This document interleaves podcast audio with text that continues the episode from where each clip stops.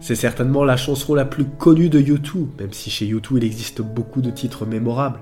Wave or Without You, Beautiful Day, et Sunday Bloody Sunday en fait partie. Mais cette chanson raconte une histoire bien sombre de l'Irlande du Nord. Bref, bienvenue dans votre émission musicale. Je vous raconte l'histoire de Sunday Bloody Sunday. Bloody Sunday est un terme désignant plusieurs incidents. Le premier en 1920, lorsque les troupes britanniques ont tiré sur la foule lors d'un match de football à Dublin en représailles à l'assassinat d'agents secrets britanniques. Le second survenu le 30 janvier 1972 à Derry, en Irlande du Nord, où des soldats britanniques ont ouvert le feu sur 28 civils non armés participant à une manifestation pacifique contre l'opération Demetrius. Parmi les personnes décédées ce jour-là, 13 ont perdu la vie immédiatement et un autre homme est décédé 4 mois plus tard des suites de ses blessures. Certaines victimes ont été abattues à bout portant, tandis que d'autres, y compris des secouristes, ont été visés. Des manifestants ont également été blessés par des balles en caoutchouc ou des matraques, et deux ont été écrasés par des véhicules militaires. Considéré comme le plus grand nombre de personnes tuées lors d'une seule fusillade pendant le conflit, cet événement a inspiré la chanson Sunday Bloody Sunday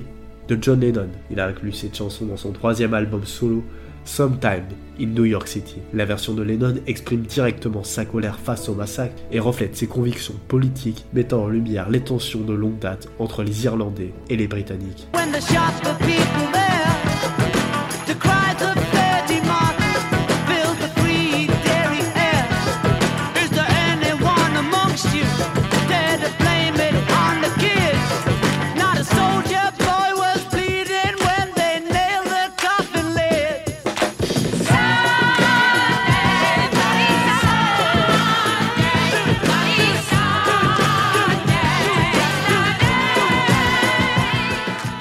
Bien que la version de U2 de la chanson soit sortie 11 ans après l'incident, l'inspiration pour rendre hommage aux victimes est venue d'une confrontation avec des partisans de l'IRA, l'armée républicaine irlandaise à New York. La version de U2 de Sunday Bloody Sunday vise à transporter l'auditeur dans l'Irlande des années 70 déchirée par la guerre, pour observer l'horreur qui s'y découle. Le groupe adopte une approche passive-agressive dans leurs paroles, exprimant leur frustration envers l'approche des autorités avec des vers tels que Long Must We Sing Ces Songs pour critiquer la gestion de la situation? Cependant, ces sentiments de colère sont immédiatement suivis par Cause Tonight, We Can Be As One Tonight, suggérant que la porte reste ouverte pour un éventuel traité de paix. U2 tire également son inspiration de la célèbre photo d'Edward Dali, où il est vu protégeant un groupe de survivants, s'occupant d'un garçon blessé en agitant un mouchoir taché de sang en signe de paix. Le succès de Sunday Bloody Sunday peut également être attribué à sa structure, caractérisée par une signature temporelle à quatre temps simples, la batterie de Larry Mullen et le moteur musical de la chanson,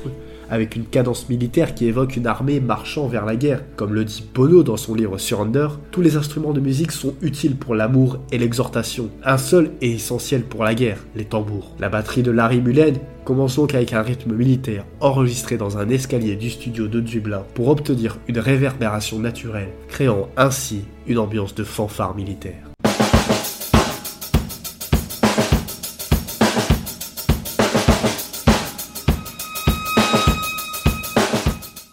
The Edge contribue de manière exceptionnelle avec son riff de guitare descendant distinctif composé d'arpèges répétitifs. Ce riff est salué par Rolling Stone comme le riff rock de la décennie. Les accords mineurs utilisés dans le riff établissent une atmosphère passive au début de la chanson.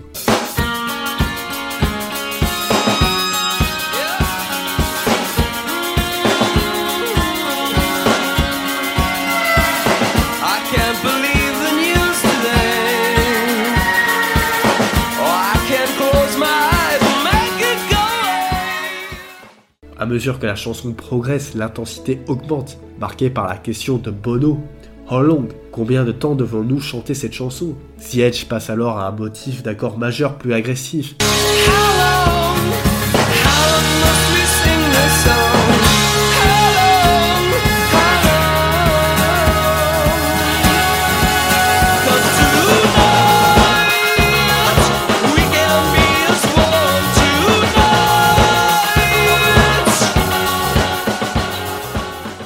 L'agressivité est renforcée par une grosse caisse percutante avant d'entrer dans le refrain, où la basse d'Adam Clayton se joint à la chanson. The Edge contribue au chœur de manière exceptionnelle, transmettant Sunday Bloody Sunday à l'auditeur avec un écho harmonique imitatif.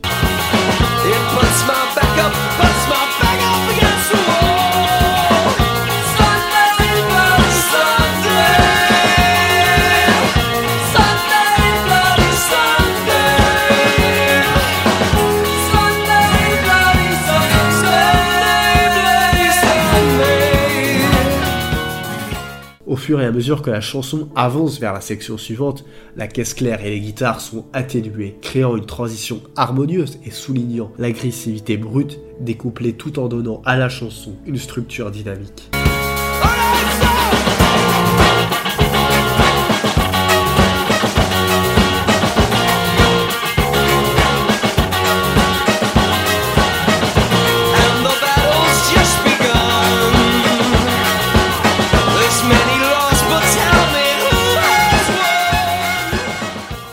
Les paroles de Sunday Bloody Sunday font donc référence aux événements du Bloody Sunday de 1920 et 1972, mettant l'accent sur l'observateur horrifié par le cycle de violence et incité à agir. Ce changement d'approche est significatif par rapport à une première version de la chanson contenant des paroles partisanes. Les membres du groupe ont modifié les paroles pour exposer les atrocités de la guerre sans prendre parti. Une phrase d'introduction frappante a été choisie pour raisonner auprès des jeunes qui ne connaissent pas bien ces troubles. La chanson intègre également des versets bibliques citant Matthieu, enfant de la mère, frère et sœur déchirés, et faisant allusion à Corinthiens, nous mangeons et buvons alors que demain ils bourront. En conclusion, la chanson appelle les Irlandais à cesser de se battre entre eux, soulignant qu'ils devraient plutôt revendiquer la victoire que Jésus a remportée lors d'un dimanche sanglant. Ce message résonne avec la quête d'une paix durable et d'une réconciliation au-delà des conflits. La chanson a été jouée plus de 600 fois par le groupe depuis sa création en 1982. En raison de paroles mal interprétées, Bono a dû clarifier le sens de la chanson en déclarant Ce n'est pas une chanson rebelle, c'est Sunday Bloody Sunday. Bien que cette chanson ait été un incontournable des concerts du groupe, ils l'ont supprimée de leur setlist pendant un certain temps. Cela s'est produit après une performance particulière où la véritable émotion de la chanson a émergé de la manière puissante. Cette performance marquante s'est déroulée lors du tournage du documentaire rock Rattle and Hum le 8 novembre 1987 à Denver, dans le Colorado. Bono a interrompu la chanson pour condamner l'attentat à la bombe du jour du souvenir qui avait eu lieu le même jour à Enniskillen en Irlande du Nord. Il a exprimé sa colère contre ceux qui glorifient la révolution sans connaître la cruauté de tuer des civils sans défense. Bono a dénoncé les actes de violence et a déclaré que la gloire était absente de telles actions. Cette déclaration passionnée a marqué un moment où la chanson a transcendé son statut musical pour devenir une déclaration puissante contre la violence et l'horreur. Voilà, c'était tout pour cet épisode sur Sunday Bloody Sunday de YouTube. J'espère qu'il vous a plu. Comme d'habitude, n'hésitez pas à le partager. Si vous aimez mon contenu et que vous voulez me soutenir, il existe une page en Tipeee. Le lien est en description. En attendant, moi je vous dis à lundi pour un nouvel épisode.